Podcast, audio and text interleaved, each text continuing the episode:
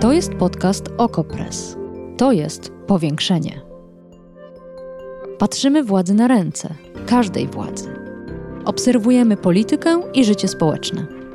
Ustalamy fakty, komentujemy wydarzenia i przede wszystkim rozmawiamy z Wami i z naszymi gośćmi. Zapraszam, Agata Kowalska.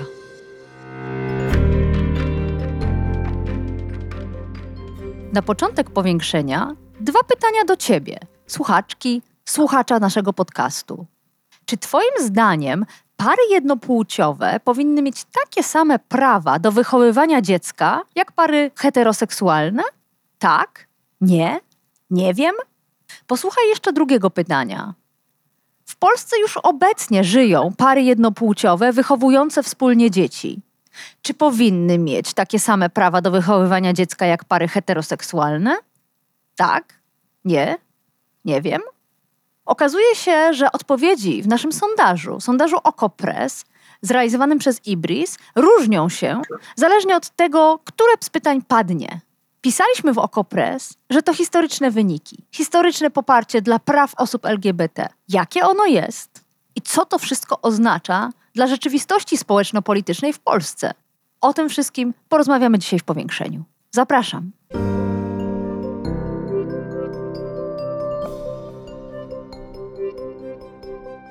A gośćmi powiększenia są Anton Ambroziak, dziennikarz Okopres, który analizował sondaż przeprowadzony dla naszej redakcji. Dzień dobry.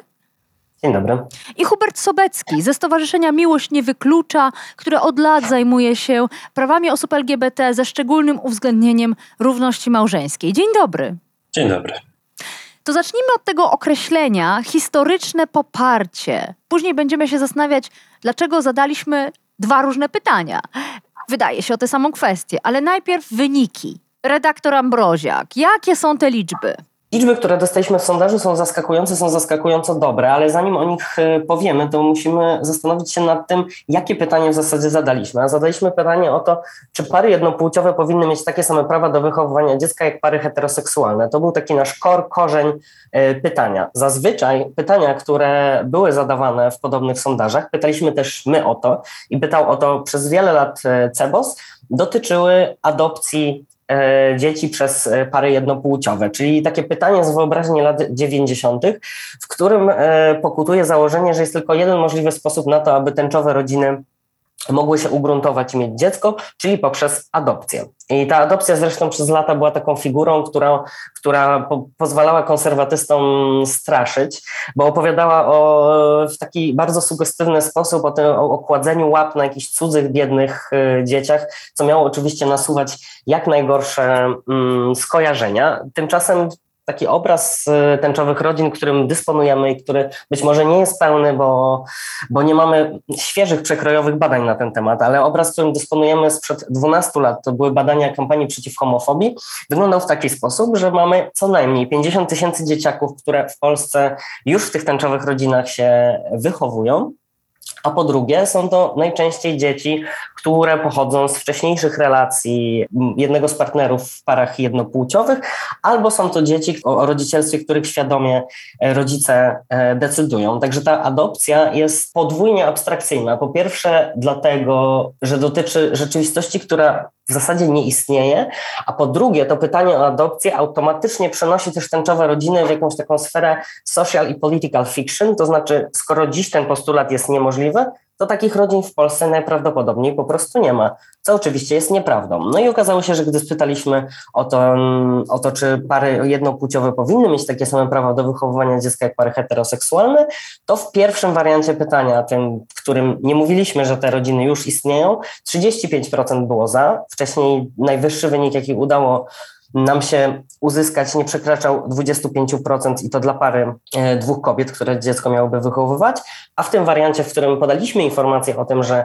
pary jednopłciowe już wychowują wspólnie dziecko, ten e, stosunek pozytywnych odpowiedzi wynosił 48% do 48% przeciwko, czyli w zasadzie pół na pół. I w tym sensie jest to wynik historyczny. Za chwilę będziemy się bliżej przyglądać tym liczbom i zastanawiać, dlaczego jest ta różnica.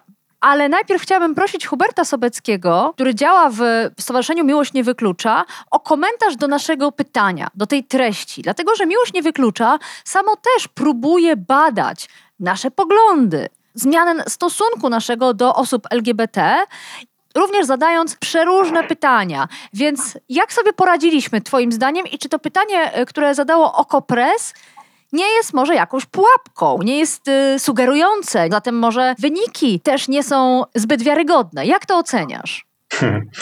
To jest e, śmieszne, że mam wrażenie, że kiedy się pojawiają wyniki jakichkolwiek badań społecznych, z którymi e, jakaś osoba się nie zgadza, to najczęściej w takim repertuarze kontrargumentów czy po prostu zastrzeżeń, które taka osoba zawsze ma na podorędziu, to jest to, że jakoś pytanie było sugerujące, pytanie było naprowadzające, wiadomo, że można uzyskać każdy, każdy wynik, jaki się chce w badaniu i tak dalej.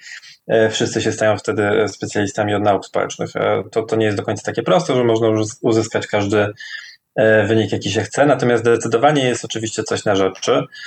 W dobrym kłamstwie musi być ziarnko prawdy. Jest coś na rzeczy w myśleniu o tym, że pytania mają znaczenie. Nie ma czegoś takiego jak pytanie nienaprowadzające i nie ma czegoś takiego jak pytanie w próżni. E, zarówno słownictwo, którego używamy, jak i to, jak wygląda sama formuła pytania, nawet jakieś dosłownie umieszczenie słowa w jednym albo innym miejscu, buduje jakąś rzeczywistość, w której osoba, która ma na to pytanie odpowiedzieć, się porusza. E, dokładnie jest tak, jak Anton e, mówił, czyli że w, w sytuacji, w której pytamy o kwestie społeczne, polegając na pojęciach, które są bardziej odległe od bieżącego, codziennego doświadczenia respondentów i respondentek, tym bardziej abstrakcyjne i oparte na pewnych dostępnych tym osobom abstrakcyjnych e, argumentacjach odpowiedzi otrzymamy. O co chodzi w tym, e, w tym e, sprowadzając to do konkretu?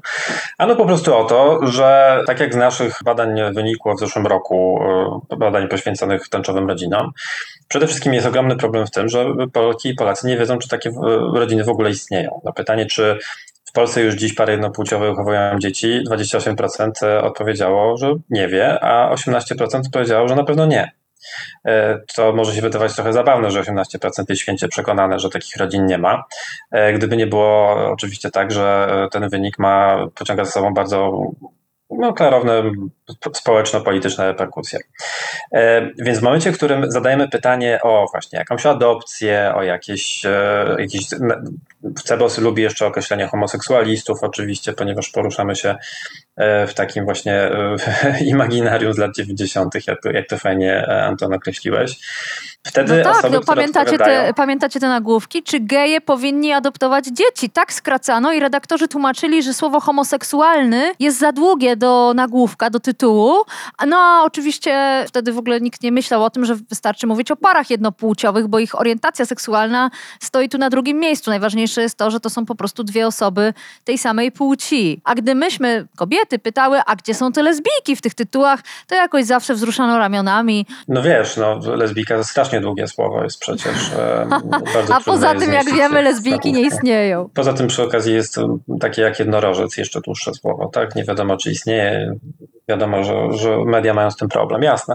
Um, więc upraszczając to, ten, ten, ten wywód. W pytaniu, w którym zaznaczamy ludziom, że po prostu masz do czynienia z pewnym faktem społecznym, jakim jest istnienie w Polsce tęczowych rodzin i co z tym faktem zrobisz. Czyli stawiasz niejako osobę przed rzeczywistością, konfrontujesz osobę w pytaniu z rzeczywistością, to ta osoba zaczyna myśleć już na bardziej e, zbliżonym rzeczywistości poziomie. Czyli myśli o tym, czy na przykład e, chciałaby, żeby jakieś dziecko cierpiało, dlatego że rodzice nie mają pełni praw rodzicielskich. No nie chciałaby, no żaden normalny człowiek nie życzy żadnemu dziecku źle. E, nie życzy też żadnej rodzinie, której nie zna, nic o niej nie wie źle. Więc e, sprowadzając te pytania do rzeczywistości bliższej doświadczeniu, temu no, normalnemu życiu, można powiedzieć kolokwialnie, uzyskamy wyniki, które będą opierać się nie na jakichś wydumanych e, abstraktach o ideologiach, o zagrożeniach, o modelach rodziny, które ostatecznie po prostu ulegną, jakoś stracą tą swoją nośność, stracą tą swoją moc perswazyjną, po prostu górę wezmą inne elementy, które ludzie mają w głowie. A często mają też w sercach po prostu. E, czyli pomyślę sobie, ok, jest jakaś rodzina, jest jakieś dziecko, są ludzie z krwi i kości. Może ich nie znam, może nawet nie wiedziałem, nie wiedziałam, zanim to pytanie mi zadano, że one w ogóle istnieją, ale teraz ja decyduję niejako o ich życiu. Czy ja mam do tego prawo, czy ja mam im to odbierać? Normalny człowiek powie, że nie. Mhm, mhm. No, no nie, no, no, no normalne, nienormalne. No tutaj y, mamy te wyniki. Zerkam jeszcze raz do liczb. 48% kiedy usłyszało że w Polsce po prostu takie rodziny tęczowe istnieją. Było za tym, żeby miały takie same prawa jak rodziny nietęczowe, a 48% było wciąż przeciw, więc e, wciąż to jest jednak wyrównany wyścig. To, to jest faktycznie wyścig, ale ja chcę też e, trochę dopowiedzieć do tego, o co w zasadzie w tym naszym pytaniu chodzi, bo my nie zadaliśmy jakiegoś takiego bardzo też nacechowanego emocjonalnie pytania pod tytułem, czy dziecko, czy każde dziecko w Polsce ma prawo do bezpiecznego, bezpiecznego i stabilnego życia w rodzinie. To by było takie pytanie, na które pewnie e, otrzymalibyśmy 90% pozytywnych zwrotów i moglibyśmy też pokrętnie wysnuć taką tak. tezę, że w takim razie dzieci wychowujące się tak. w parach jednopłciowych też mają do tego prawo i w ogóle te mhm. prawa mhm. dla rodzin tęczowych powinny być równe. Nie, my zadaliśmy na takiej najprostszej płaszczyźnie pytanie o to, jaki jest poziom akceptacji dla postulatu równych praw w życiu rodzinnym, a dokładnie w prawie do wychowywania dzieci. Czyli nasz wynik trochę odpowiadałby w drugą stronę na pytanie, czy Polki i Polacy zgadzają się na to, by było jak dziś, czyli by pary jednopłciowe były systemowo dyskryminowane. No i tutaj moglibyśmy moglibyśmy się zastanawiać, czy Polki i Polacy wiedzą w ogóle, w jaki sposób są dziś dyskryminowane jednopłciowe, czyli że na przykład odmawia im się prawa do wpisania dwóch rodziców w dokumencie dziecka, w tym, że dzieci urodzone za granicą mają utrudniony dostęp do polskiego obywatelstwa. Jeśli jeden z partnerów umrze, to e, drugi nie będzie miał automatycznie prawa do wychowywania swojego w zasadzie dziecka. O to wszystko, to wszystko musielibyśmy sprawdzić w badaniach e, jakościowych, ale wydaje mi się, że tym takim, na, tym takim, na tym takim gruncie badań sondażowych, które są obarczone właśnie bardzo dużym ładunkiem e, emocjonalnym i bardzo często opierają się na jakichś takich abstrakcyjnych tworach, to udało nam się zrobić taką ważną rzecz, że pokazanie, że te rodziny istnieją, znormalizować ten stosunek, to jest ten pierwszy człon pytania, a po drugie emocjonalny, który towarzyszy różnym figurom retorycznym i ideologicznym, które są używane w debacie publicznej, ale nie uważam, że to jest pytanie idealne i takie, które mierzy faktycznie mm. wszystko. Mm -hmm. Ale właśnie, jeszcze zatrzymajmy się na chwilkę na samym pytaniu, bo jeden ze słuchaczy pyta, co to w ogóle znaczy prawo do wychowywania dziecka. Przypomnę, pytanie brzmi, czy pary jednopłciowe powinny mieć takie same prawa do wychowywania dziecka jak pary heteroseksualne? I tutaj rozumiem, słuchacz pyta troszkę pewnie zdumiony ogólnością, a być może niejasnością.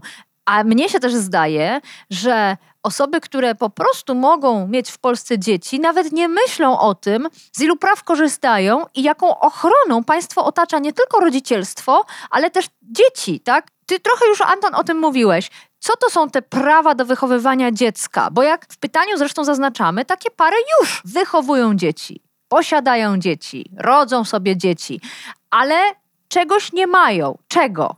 No tak, jeśli coś y, dla nas jest y, oczywiste, to nie musimy się nad tym zastanawiać i staje się to zupełnie przeźroczyste, więc nie dziwię się, że osoby nie urefleksyjniają na co dzień, jakie w zasadzie mają prawo do wychowywania swoich dzieci, ale tu jest to, o czym mówiłem. To chodzi o to, żeby e, obydwoje partnerów w parze jednopłciowej mieli prawo wglądu w dokumentację medyczną dziecka, mogli zajmować się jego sprawami administracyjnymi, mogli być w świetle prawa jego opiekunem, czyli reprezentować go, nie wiem, przed sądem, bycie opiekunem oznacza też odpowiedzialność, nie tylko, nie tylko po tej stronie e, praw musimy e, na to patrzeć. Chodzi o to właśnie, żeby była możliwość e, możliwość opieki nad dzieckiem, jeśli jeden z partnerów umrze. Chodzi o to, żeby mieć dostęp do ubezpieczenia zdrowotnego, ale też moglibyśmy zastanawiać się, czy nasze pytanie nie jest w zasadzie wywrotowe. To znaczy, jeśli chcielibyśmy, żeby rodziny, e, żeby mm, pary jednopłciowe miały takie same, takie same prawa do wychowywania dzieci jak pary e, heteroseksualne,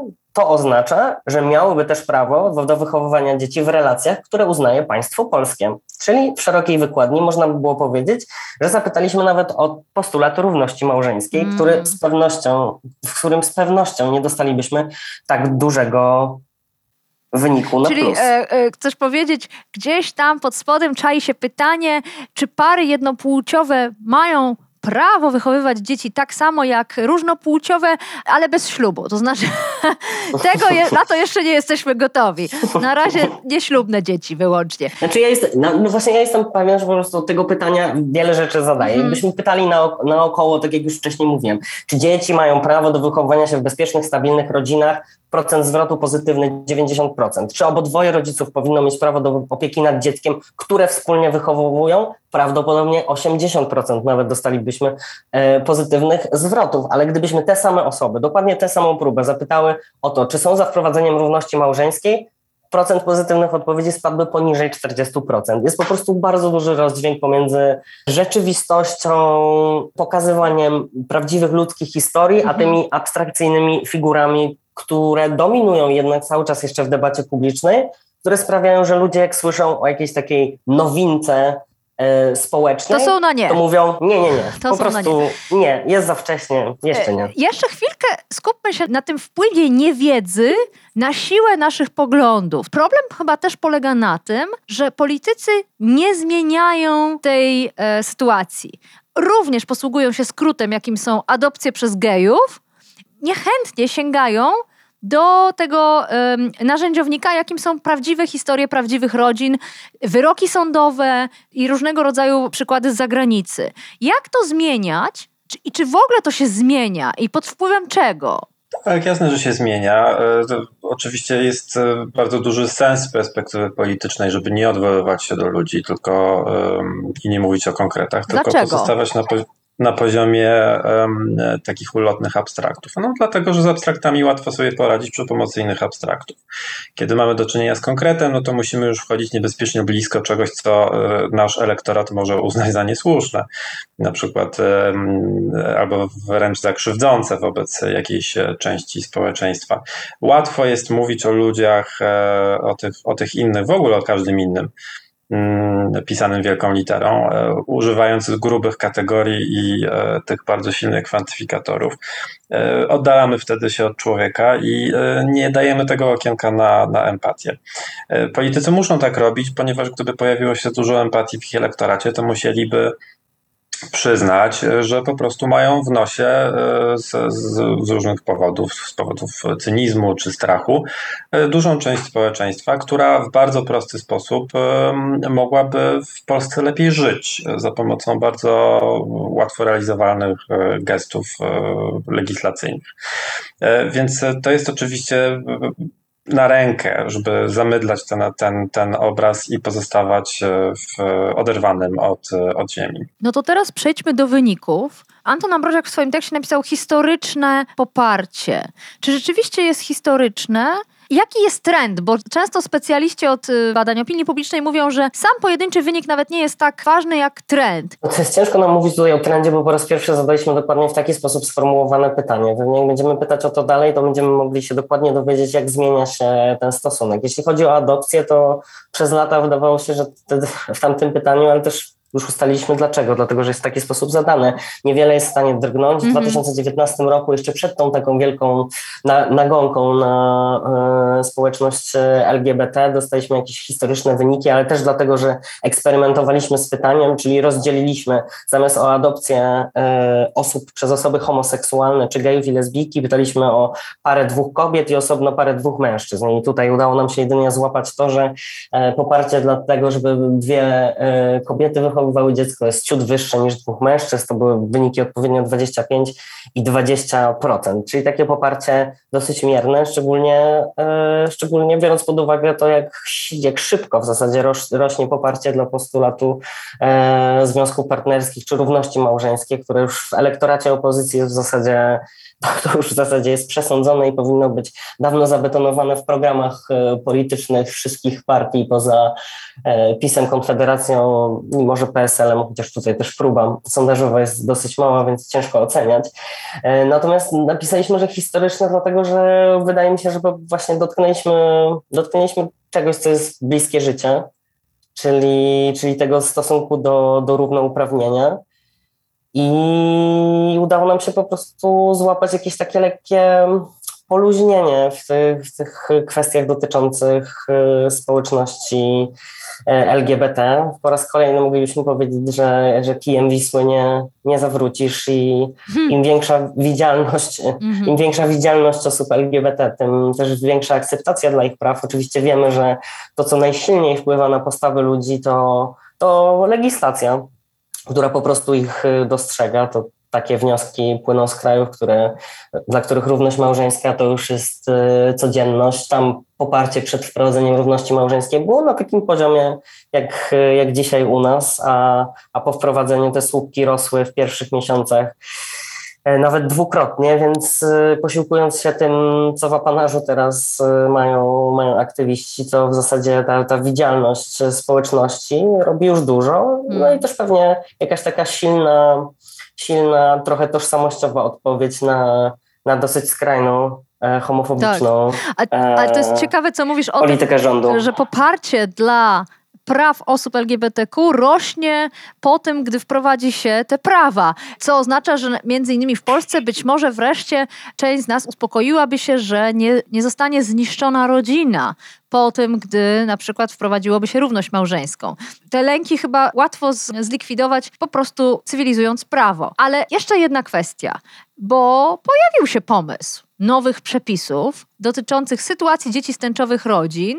Kto jest autorem tych przepisów i co mają zmieniać? Ministerstwo Sprawiedliwości, e, pewnie za tym stoi Zbigniew Ziobro, chce wprowadzić nowelizację kodeksu rodzinnego i opiekuńczego, w której to będzie zabetonowana możliwość e, transkrypcji zagranicznych aktów urodzenia dzieci jednopłciowych. Chodzi o taką sytuację, kiedy co najmniej jeden z obywateli lub obywatelka Polski wyjeżdża za granicę, tam decyduje się na dziecko, a w Polsce chce, żeby y, obywatelstwo tego dziecka zostało uznane, czyli żeby został mu nadany numer PESEL, wydane zostały dokumenty. W tym momencie y, nie ma obowiązku przepisywania takiego aktu urodzenia, a wręcz urzędy stanu cywilnego się na to nie zgadzają. Bo rozumiem, że więc- w tych aktach urodzenia za granicą wpisane są na przykład dwie mamy albo dwóch ojców. Tak, dokładnie. Mhm. Dwie mamy lub dwóch ojców. W Polsce nie dochodziło do transkrypcji tych aktów, ale wydawano dokumenty z jednym z tych rodziców. Tak było do tej pory, chociaż y, droga do tego była długa, ale to chyba na, na oddzielną dyskusję, ponieważ czasem, czasem to się kończy przed sądami, czasem udaje się to zrobić w Urzędzie Stanu Cywilnego. Jakaś droga jest tutaj e, wydeptana. To, co teraz minister Ziobro chce zrobić, to po prostu zabetonować e, tę możliwość przepisania aktów e, urodzenia. Tutaj też chyba, chyba troszeczkę przesadził, w tym sensie, że tak jak nie będzie problemu e, dla stworzenia aktu urodzenia, jeśli chodzi o dwie kobiety, po prostu zostanie wymazana, oczywiście to brzmi paskudnie, ale zostanie wymazana jedna matka i nadal zostanie nadany numer PESEL, ale w przypadku dwóch ojców będzie problem, ponieważ w polskim prawie jest tak, że matka musi zostać wpisana do dokumentów i prawdopodobnie e, Zbigniew Ziobro nie wie, w jaki sposób dwóch mężczyzn może zostać e, ojcami. Najczęściej jest to przez surrogację. Surrogatka najczęściej jest nieznana i nie wpisana jako matka w obce dokumenty, więc tutaj tworzy się jakiś taki mm, dziwny galimatias prawny, co w takich A sytuacjach nie, y, e, zrobić. a nie można, w- bo pewnie część z Państwa będzie zszokowana tym, co powiem, ale czy nie można, i nie zna tej praktyki, ale czy nie można za- zastosować tego samego mechanizmu, jak w przypadku nieznanego ojca, czyli wymyślić go i wpisać dowolne imię i nazwisko? To tutaj wpisać dowolną matkę wymyśloną? No właśnie jest, jed, jest, jedna, jest jedna taka bardzo ciekawa sprawa, jest y, sprawa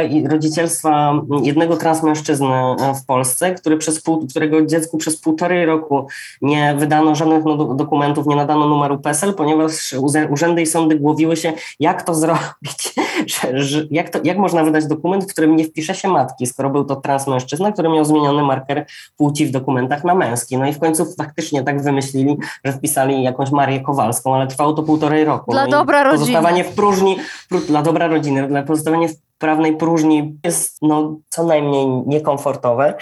Generalnie wydaje się, że, że te plany Ministerstwa Sprawiedliwości są trochę robione, są trochę robione na plecach dzieciaków z rodzin. To dokładnie mm, oznacza, że w tych przepisach jest e, napisane, że mm, nie podlega wszelkim czynnościom z zakresu rejestracji stanu cywilnego związek, który podlega prawu obcemu a nie jest małżeństwem. I tutaj dokładnie są wyszczególnione, że jest to związek inny niż kobiety i mężczyzny i związek niemałżeński mm, rejestrowany. I tutaj wydaje się, że minister Ziobro głównie wojuje z tym, żeby w polskich dokumentach, w polskich decyzjach administracyjnych nigdy nie pojawiło się potwierdzenie związku pary jednopłciowej w jakikolwiek sposób. I to według mnie chodzi głównie o to, żeby mhm. zabetonować tę część, a przy okazji rykoszetem dostają dzieciaki z tęczowych rodzin. Mhm.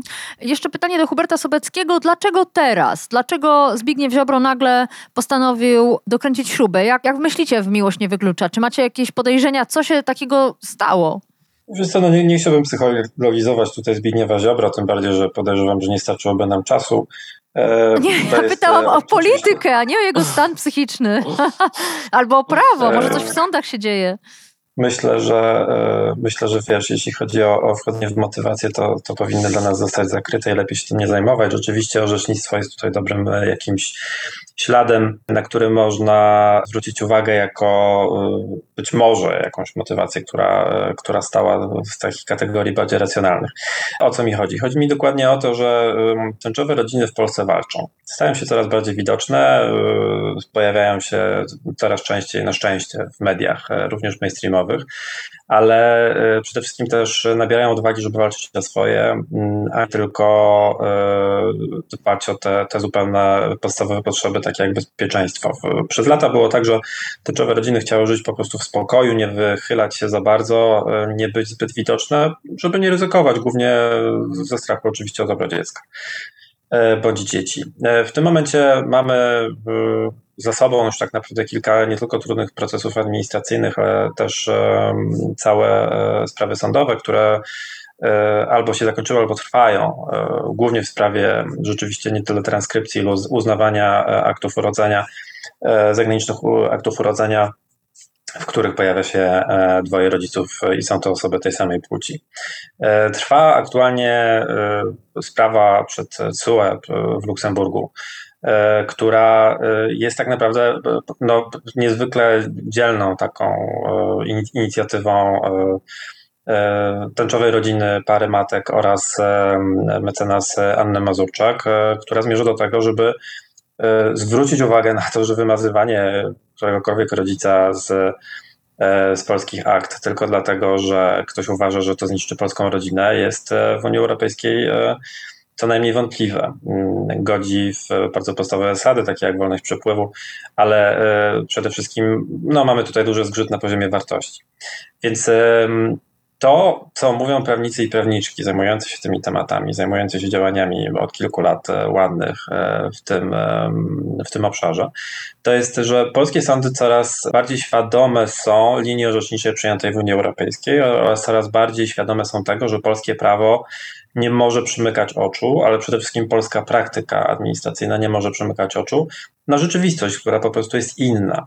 E, więc to, co w tym momencie ci urzędnicy, którzy popełnili tę e, zupełnie obłąkaną nowelizację, starają się robić, no to oczywiście mikro, taki mikromanagement legislacyjny, czyli tam rzeczywiście jest dosłownie numeracja rzeczy, które nie istnieją, naszym zdaniem. Tam dosłownie są wymienione rzeczy, które od dzisiaj już nie będą ważne. Zdaniem prawników jest to po prostu e, wyraz jakiejś desperackiej mm. chęci e, E, odcięcia się od rzeczywistości. Panika legislacyjna. To jest panika, tak. To jest odcięcie się od tego, że świat zaczął się zmieniać, e, a my nie możemy go zmienić e, i utrzymać w takiej formie, która naszym zdaniem jest wymagana dla naszego dobrego samopoczucia. I jacyś tutaj właśnie geniusze legislacji wzięli się za sprawę i po prostu stwierdzili tego, tego, tego oraz tego nie ma nie będzie to uznawane jako, czyli na przykład akt urodzenia nie będzie materiałem dowodowym w sprawie, nie będzie uznawany w ogóle jako cokolwiek przez polskiego urzędnika czy urzędniczkę. E, dlaczego teraz? No, po pierwsze dlatego, że przegrywamy, więc staramy się e, dokręcić śrubę. E, po drugie dlatego, że nasza tożsamość, mówię tutaj o politykach konkretnych, którzy stoją za tą inicjatywą, zbudowana jest niejako na tworzeniu konfliktu między nami a szeroko pojętą strukturą Unii Europejskiej w każdym możliwym tak naprawdę punkcie styku. A po trzecie dlatego, że jeśli tego nie zrobimy, a wcześniej już wielokrotnie obiecywaliśmy naszemu elektoratowi, że będziemy e, bronić Polski przed, e, tutaj najczęściej było używane takie bardzo zastanawiające określenie przed wprowadzeniem tylnymi drzwiami równości małżeńskiej bądź małżeństw homoseksualnych, najczęściej tak to było określone, do polskiego prawodawstwa, właśnie poprzez te wszystkie drobne szczeliny, które my teraz z wielkim zapałem będziemy woskować, tak. powiedziałbym ład, ładniej, a brzydziej, nie, chciałem powiedzieć, że będziemy tam wciskać kit po prostu. No i taki kit legislacyjny właśnie powstaje. E, jest jeszcze taka możliwość, no też nie chcę się wgryzać w e, psychikę Zbigniewa Ziobry i tego, dlaczego akurat w tym momencie, ale musimy pamiętać o tym, że Komisja Europejska zapowiedziała stworzenie czegoś takiego jak Unia Równości e, LGBT, czyli w ramach której będzie chciała ujednolicić między innymi przepisy wspólnoty dotyczące rodzicielstwa. Ursula von der Leyen zapowiadając ten krok mówiła bardzo konkretnie, nie może być tak, żeby dziecko uznawane w jednym kraju członkowskim, w drugim miało zupełnie e, inne prawa, czyli w jednym ma gwarancję bezpieczeństwa i stabilności, a w drugim może liczyć ewentualnie tylko na jednego rodzica i częściową ochronę. Także tutaj Zbigniew Ziobro otwiera kolejne e, pole do konfliktu. Można oczywiście tutaj żartować, że jak jedno się zamyka, to trzeba kolejne otworzyć, ale faktycznie, tak jak mówił Hubert, to jest walczenie właśnie z tym progresem, którego naprawdę nie da się w taki sposób e, zatrzymać. Ale zaraz, bo mówisz o prawach um, obywatelek, obywateli Unii Europejskiej, w tym dzieci. Unia Europejska ma kompetencje w pewnym zakresie, w niektórych kwestiach jak prawo rodzinne nie. To, o czym mówiła wtedy Ursula e, von der Leyen, to, to między innymi prawo do swobodnego przepływu, że nie można go blokować, tak. a tu to rodzicielstwo rzeczywiście i opieka nad dzieckiem ma e, znaczenie, czyli prawo rodzica do opieki nad swoim własnym dzieckiem. Ale Zbigniew Ziobro chyba w tym swoim projekcie jakoś zabezpiecza ten element jakimiś zaświadczeniami.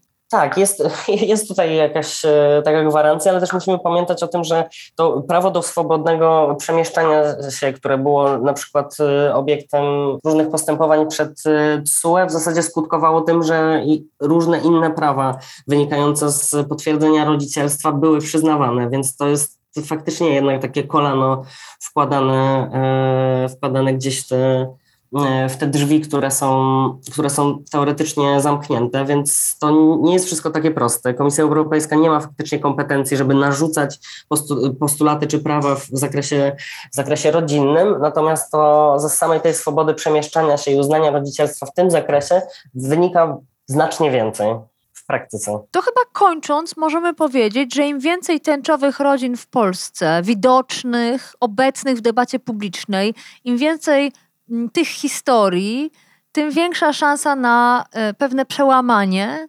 I chyba tylko do tego możemy zachęcać, bo ja już straciłam nadzieję na e, apele do polityków, do polityczek, żeby przestali zajmować się wydumanymi, abstrakcyjnymi konceptami, a zaczęli zajmować prawdziwym życiem osób LGBT w Polsce. Czy macie jakieś inne marzenia, nadzieje związane z, z tym choćby ostatnim sondażem Okopres i tymi zmianami, które się dzieją też na poziomie sądów? No, mnie oczywiście cieszy, cieszy też, cieszą też przekrojowe wyniki z badań elektoratów, bo widzę, że ro, rośnie, a przynajmniej powinna rosnąć presja na polityków, ale też trochę nie mam złudzeń, że w takiej polskiej, trochę śmiesznej e, realpolitik, mimo jasnego sygnału, że, że nasi wyborcy są bardzo proeuropejscy, także w tych wartościach dotyczących praw osób e, LGBT, to wydaje mi się, że i tak nie widzę szansy na przełom, bo za każdym razem, kiedy, kiedy polityk opozycji powiedziałby, wspieram wszyscy, nawet tak bardzo ogólnikowo, wspieramy wszystkie rodziny,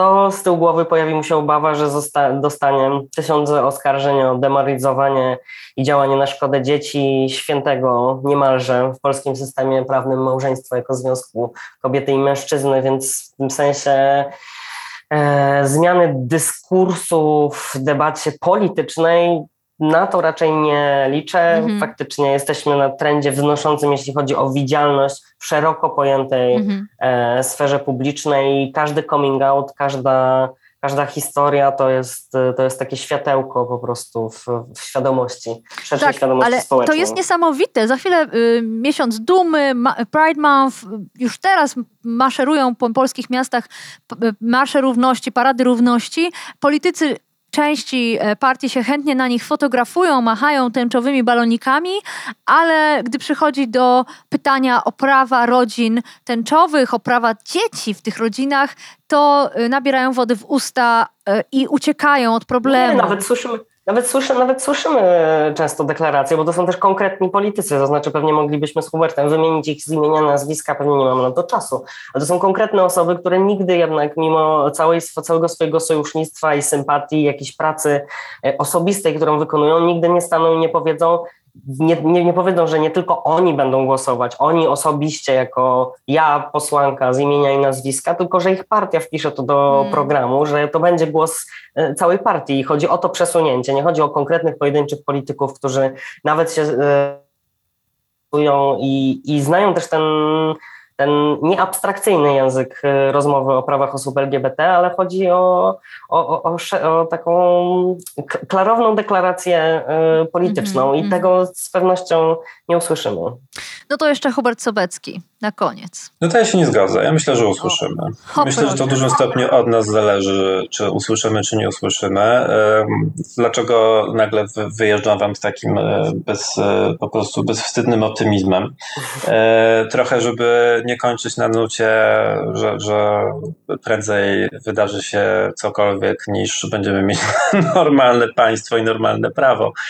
Bo mm, chcę wam tylko opowiedzieć o jednej rzeczy, bo mm, My w Miłość Niewyklucza walczymy z wiatrakami oczywiście już 12 rok i zajmujemy się tematem, który e, kiedy wyszliśmy z równością małżeńską, to e, ludzie mówili, że jesteśmy absolutnie szaleni i że e, róbmy związki partnerskie, więc kiedy wyszliśmy już na dobre z tematem równości małżeńskiej, mamy nawet wprowadzony ten temat do dyskursu, nawet jest to pytanie zadawane w debatach prezydenckich, jest ono brane pod uwagę w, w coraz większej liczbie e, jakichś dokumentów programowych e, ugrupowań politycznych. I o ile oczywiście e, zgadzam się, że jest, jest fatalny problem, jeśli chodzi o to, jak zabetonowana, jest polska scena polityczna, partyjna scena polityczna. I zgadzam się z tym, że jest ogromna różnica i rozdźwięk pomiędzy tym, nawet jak skłonni i skłonne do pewnego wsparcia czy, czy empatyzowania z postulatami na rzecz społeczności LGBT y, są konkretne osoby w partiach politycznych, o tyle mają ogromny problem, żeby przebić się z tym do, do jakiegoś na poziom właśnie politycznego programu, dajmy na to, czy wsparcia lidera, czy uczynienia z tego w ogóle tematu obecnego w kampanii, nawet nie, nieważnego, ale obecnego w kampanii. O tyle jednocześnie zdaję sobie sprawę z tego, że ta kropla drąży skałę, że z tej naszej po prostu iluś tam letniej perspektywy. Mówienie o dzieciach, e, tak jak e, zdecydowaliśmy to, to, to, się, to zrobić w zeszłym roku, na przykład w trakcie kampanii Jesteśmy Rodziną, czyli właśnie wychodzenie z, z konkretnymi historiami konkretnych osób, e, rodzin z małych miasteczek, małych, małych miejscowości, z tak zwanej Polski B, gdzie jedna z matek na przykład jest dzielnicową policjantką i okazuje się, że, że miasteczko nie ma z tym jakiegoś większego problemu, że są dwie mamy są sąsiadkami, zwyczajnymi osobami ze społeczności. Zdaję sobie sprawę z tego, że to nie tylko działa na, spo, na społeczność e, naszą, powiedzmy, osób uświadomionych w tym temacie, czy których zdają sobie sprawę z tego, że zmiany są potrzebne, ale to też działa na polityków i polityczki, e, gdzieś tam ostatecznie. E, I to, co my bardzo byśmy chcieli zrobić i będziemy to próbować zrobić w tym roku, będziemy z tym startować, to jest dotrzeć z tymi historiami poprzez ludzi, poprzez elektoraty do osób w samych partiach do osób, które właśnie w partiach działają, właśnie są odpowiedzialne za to, czy w, w, w, sytuacji zbliżającego się maratonu wyborczego, kolejnych e, przecież kampanii wyborczych, które być może w którymś momencie też zmienią się w nagonkę, tak żeby te osoby były przygotowane do, do, do mówienia o temacie e, już nie tylko nawet małżeństw czy tęczowego, ale właśnie tęczowego rodzicielstwa, ale właśnie językiem rodziny, wartości rodzinnych, tych, których podobno w Polsce bronimy, i rzeczywistości ludzi z krwi i kości, a nie tych nieszczęsnych abstraktów, które wy, wypuszczają nam, nas gdzieś zupełnie na oderwaną od realnego życia orbitę. Bardzo dziękuję za rozmowę. Anton Ambroziak, dziennikarz Okopres, którego tekst na temat sondażu o tęczowych rodzinach znajdą Państwo oczywiście na naszych łamach i Hubert Sobecki z organizacji Miłość Nie Wyklucza, która od lat walczy o równość małżeńską w Polsce, o prawa osób LGBT+, w naszym kraju. Bardzo dziękuję za to spotkanie. Powiększenie. Podcast Okopres. Prowadzenie Agata Kowalska. Podcast znajdziesz na stronie Okopres i w Twojej ulubionej aplikacji do podcastów. Redakcja Okopres działa od 2016 roku. Jesteśmy obywatelskim narzędziem kontroli władzy, obecnej i każdej następnej. Okopres utrzymuje się z Waszych darowizn. Wesprzyj nas, byśmy mogli działać dalej.